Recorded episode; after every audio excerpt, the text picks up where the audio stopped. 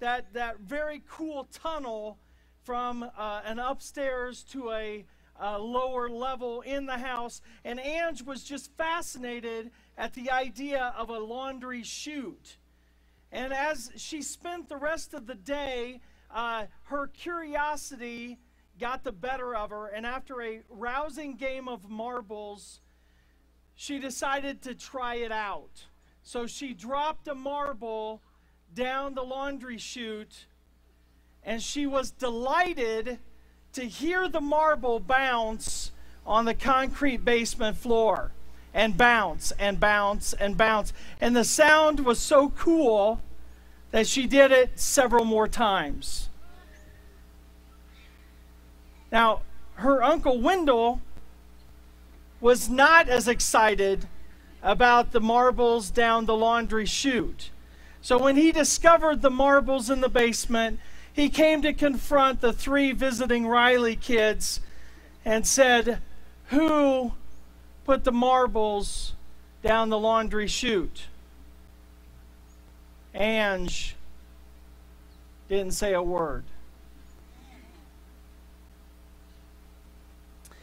Today, our scripture is going to be Psalm 51 and Psalm 32. If you've got your Bible or your app, uh, find those two and kind of keep track because we're going to bounce back and forth between Psalm 51 and Psalm 32. And both of these Psalms are included in a list of uh, individual lament Psalms that deal with repentance.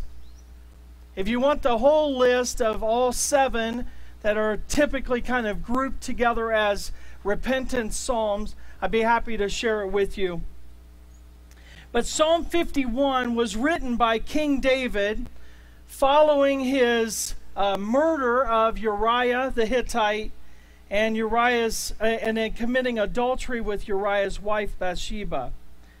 And you can read that whole story in 2 Samuel chapters 11 and 12. And this psalm, Psalm 51, is often connected to Psalm 32. And so we're actually going to start in Psalm 32 today, and we're going to begin our message there. In Psalm 32, following the affair and the subsequent murder to hide his sin, David spent nearly a year ignoring covering up, avoiding, and maybe even making some excuses uh, for his behavior. And as a result of that unconfessed sin, David felt the full weight of God's discipline. Look in Psalm 32 at verses 3 and 4. This is what it says. I'm reading out of the New Living Translation today says, when I, when I refused to confess my sin, my body wasted away, and I groaned all day long. Day and night, your hand of discipline was heavy on me. My strength evaporated like water in the summer heat. Can we imagine summer heat yet? Don't worry, the sermon is long today. So by the end, you'll be imagining the summer heat. It'll be good. All right? So here is David reflecting now as he writes Psalm 32, reflecting back on what that was like over those months that he avoided uh, dealing with his sin before God. And, and really, what strikes me is that David isn't really so different from many of us. The Bible's clear that we all sin. Some of our sins we consider to be small, some we consider to be significant, but God doesn't make those kinds of distinctions. God despises all sin. All sin is a rebellion against His lordship, and it is often fueled by pride and a desire to define right and wrong by our own standards. God takes sin very seriously. In fact, we know from Romans chapter 6 verse 23 that sin carries with it a death penalty. And God has and will go through great lengths to keep his children from being ruined by it. The author of the book of Hebrews quotes Psalm 3 11 and 12. This is what Psalm 3 11 and 12 says My child, don't reject the Lord's discipline, and don't be upset when he corrects you.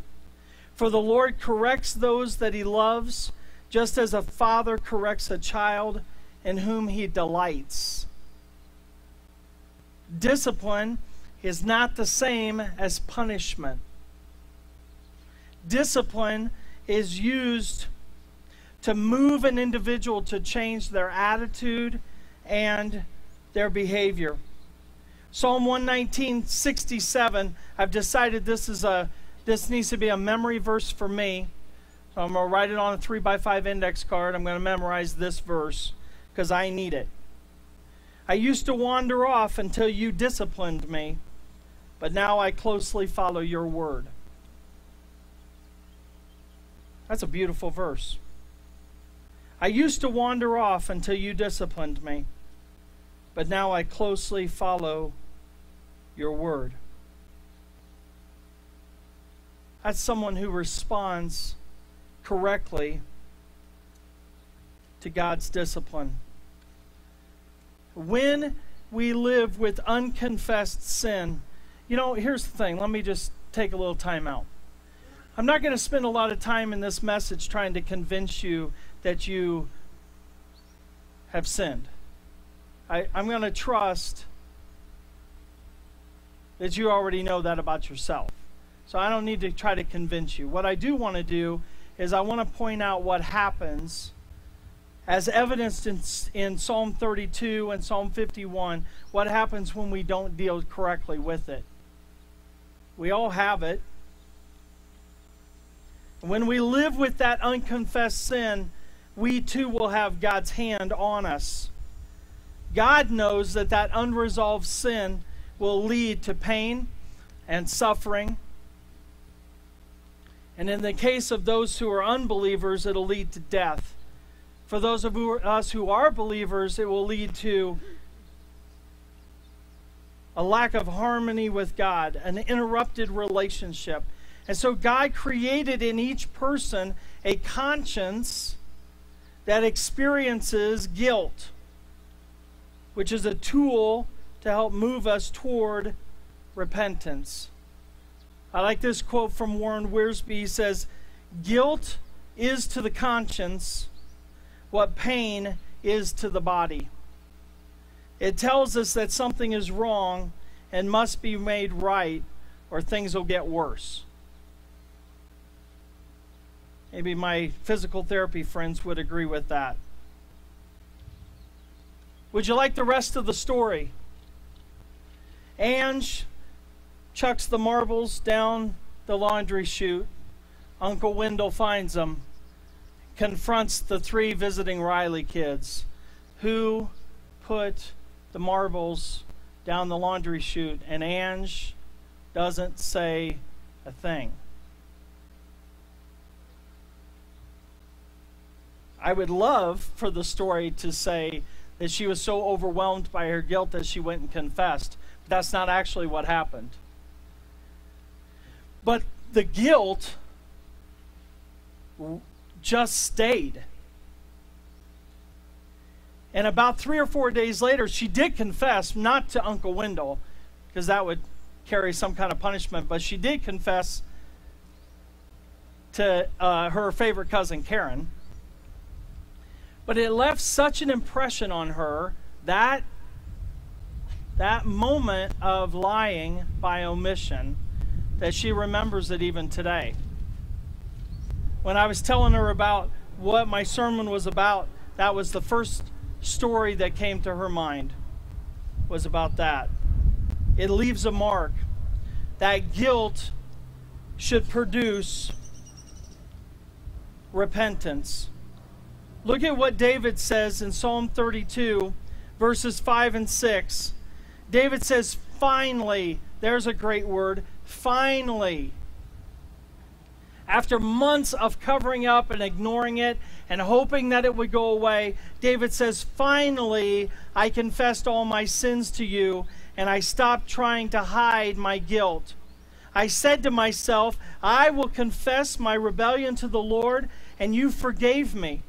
All my guilt is gone. Therefore, let all the godly pray to you while there is still time. The sooner we deal with our the sooner that we deal with our sin and repent from it, the better off we will be.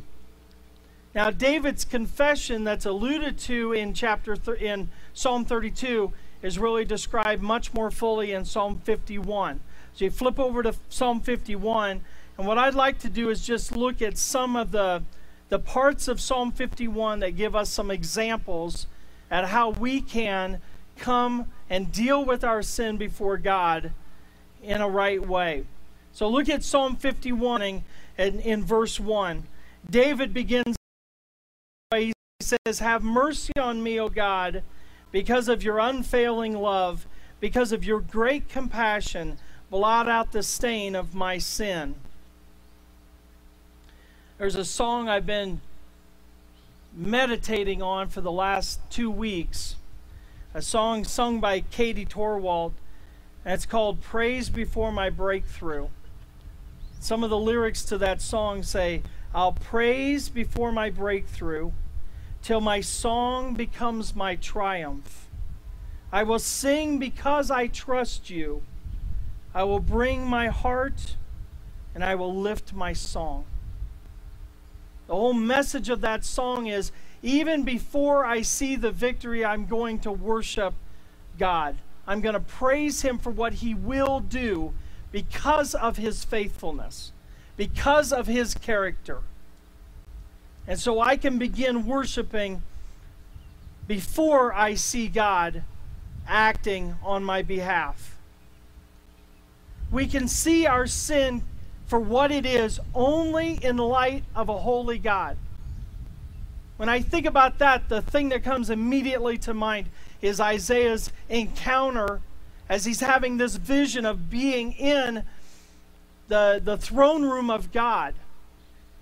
And all that is happening around the throne of God, and all of the worship that is happening by the spiritual beings that are there. And all of that is happening, and Isaiah's immediate response is not to join in, but his immediate response is to see himself sinfully in light of a holy God.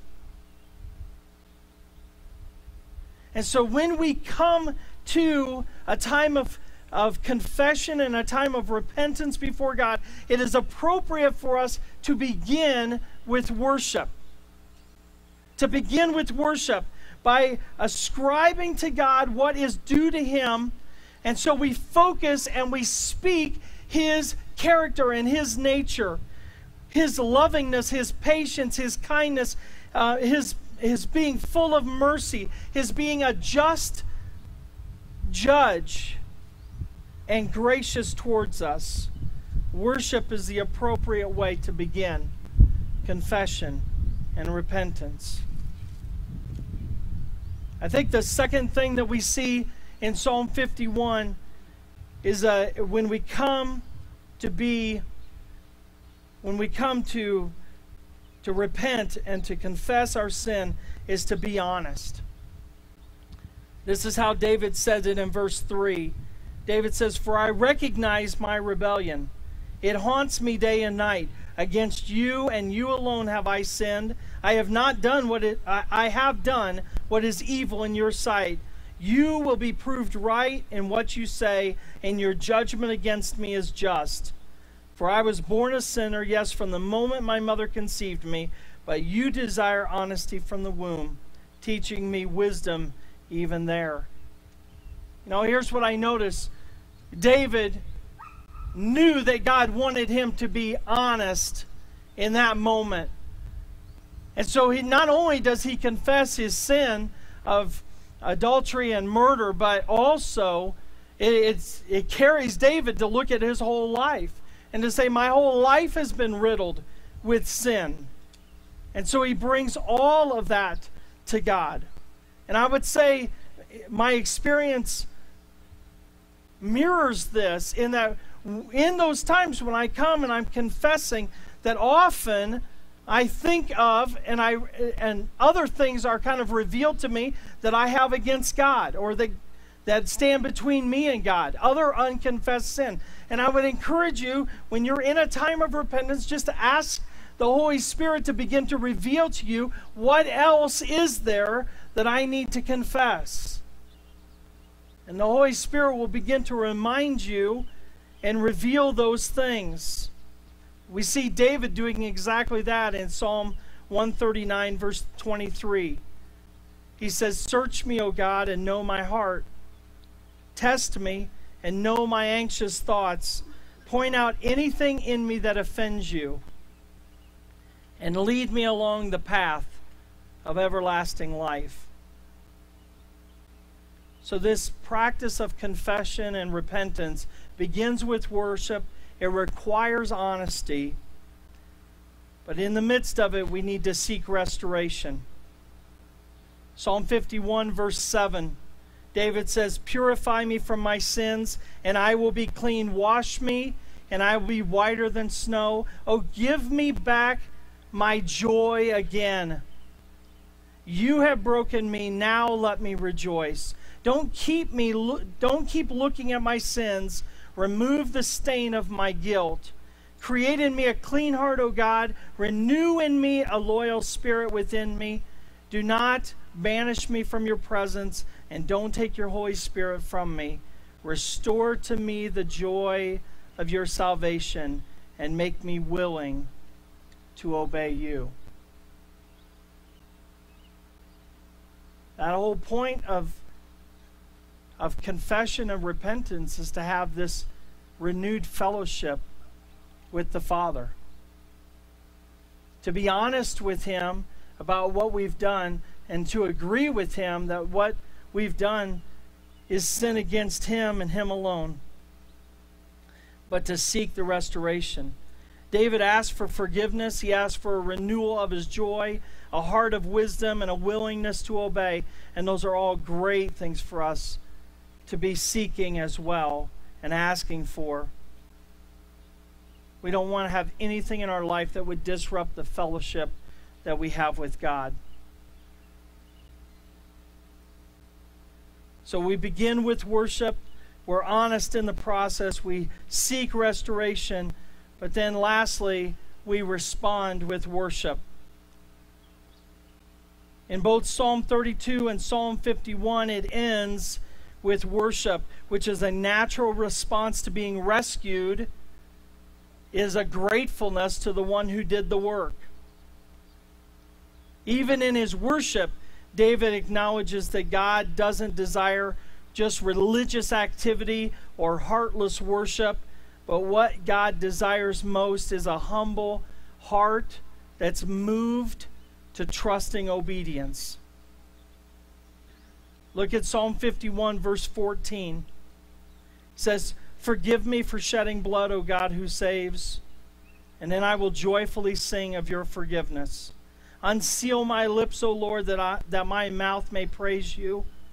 You do not desire a sacrifice, or I would offer one. You do not want a burnt offering. The sacrifice that you desire is a broken spirit.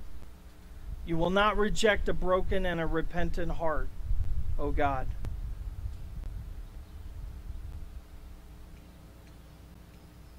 So important for us when we sin to deal rightly with the sin. Here's what's amazing to me in my own life when I avoid my sin, when I try to cover it up, when I try to ignore it, I kind of feel like a two year old playing hide and seek when they cover their own eyes. Like, if I can't see you, then you must not be able to see me. And we take that kind of attitude with our own sin. If I ignore it, then maybe God won't notice. Here's the thing God already sees it, He already knows.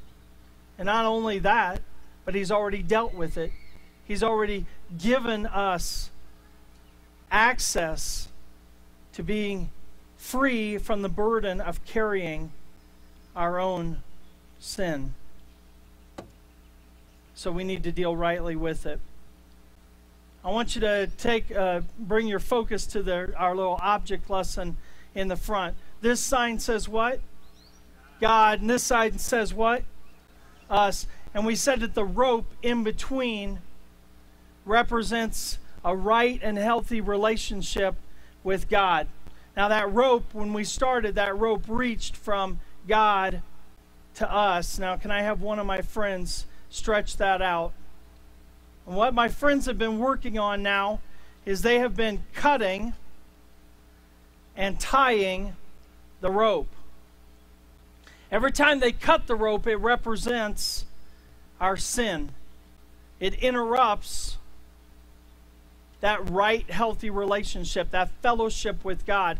And every time that they tie it together, it represents repentance and forgiveness.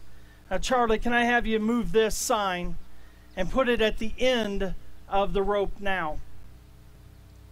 Because the rope's the same. The rope is still this healthy relationship.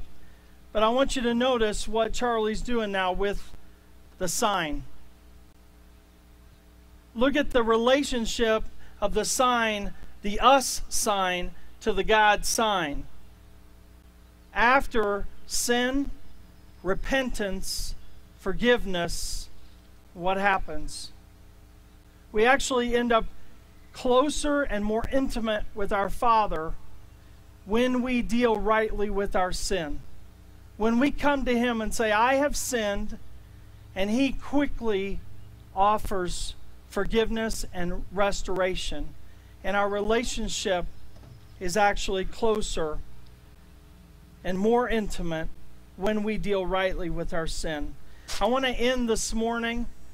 Um, our praise team can come back up. I want to end this morning with this uh, quote by Thomas Constable that talks about two kinds of forgiveness says some Christians have wondered why we should ask for God's forgiveness since the New Testament clearly reveals that God forgives all sin, past, present, and future, when He justifies us at conversion. I want to pray with you this morning, and then we'll continue to worship.